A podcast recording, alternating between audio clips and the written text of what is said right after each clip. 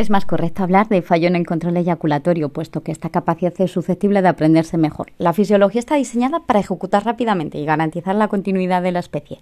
Es consecuencia de un modelo sexual genitalizado. Considera erróneamente el coito como la única actividad sexual que produce placer en la pareja, común en el mundo occidental, asociado al rendimiento coital y favorece las disfunciones sexuales. Después de eyacular se entra en el periodo refractario. Si esto no fuese así, habría menos consultas. Se seguirían realizando movimientos intravaginales hasta que la pareja alcanzase el orgasmo, no se le daría importancia.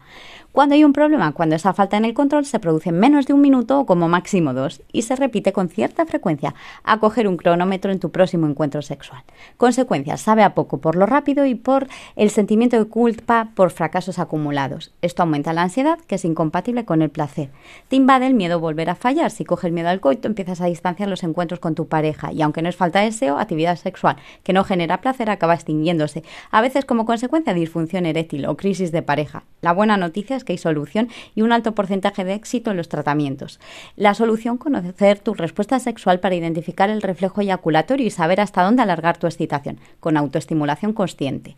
Abandonarse el placer siguiendo la focalización sensorial, prohibiéndote la penetración, con el fin de reducir la ansiedad. Y el sexo no es un examen, es para vivir sin prisa. La autoestima queda quebrada, el papel de tu pareja será clave.